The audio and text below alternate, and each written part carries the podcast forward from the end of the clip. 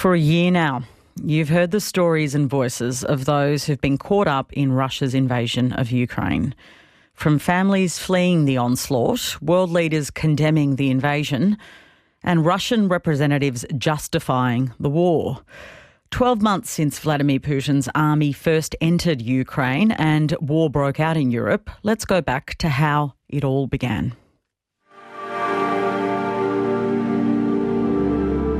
Russia has almost completed its military buildup. 127,000 Russian troops poised to invade. They've been building up for weeks and nothing has happened yet. He flew off to Ukraine, or if you're watching on catch up TV, he flew off to southwest Russia. Russia just announced that it is carving out a big chunk of Ukraine.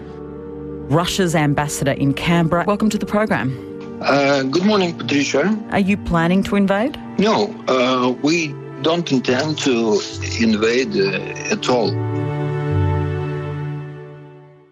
It was as sudden as it was brutal. Russia has invaded Ukraine. Just hours ago, Russian forces began their attack. Tanks rolling into Ukraine. We are hiding in the shelter right now, in the basement in my case. Until the very last moment, I didn't believe it would happen. We will defend ourselves. Not attack, but defend ourselves. And when you attack, you see our faces, not our backs, but our faces.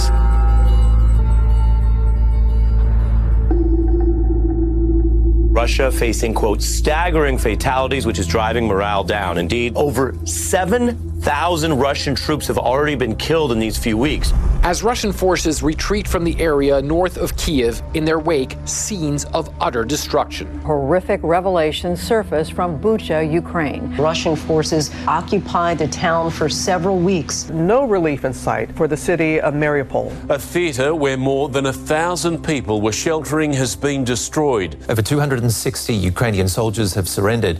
They'd been holed up in a steelworks in the southern city of Mariupol for weeks. Ukraine's military says it has used US supplied rocket launching trucks known as HIMARS. Fighting is now at what she calls maximum intensity. A key bridge linking Russia to occupied Crimea has been hit with a massive explosion. Ukrainian President Zelensky saying his troops had retaken some 30 towns and villages in the northeastern Kharkiv region. The United States will be sending 31 Abrams tanks to Ukraine. The United Kingdom is marching with us towards the most important victory of our lifetime. Volodymyr Zelensky. His defiant vows to stay and fight have lifted a nation fighting for its freedom.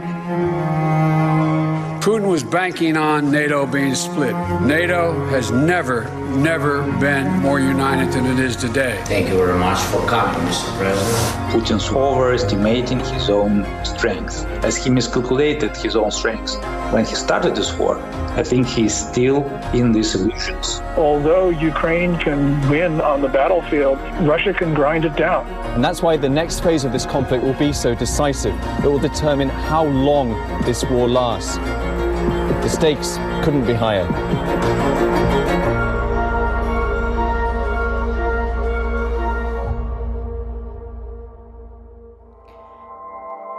It's easier than ever to hear your favourite local and national ABC radio stations, live and on demand on the ABC Listen app.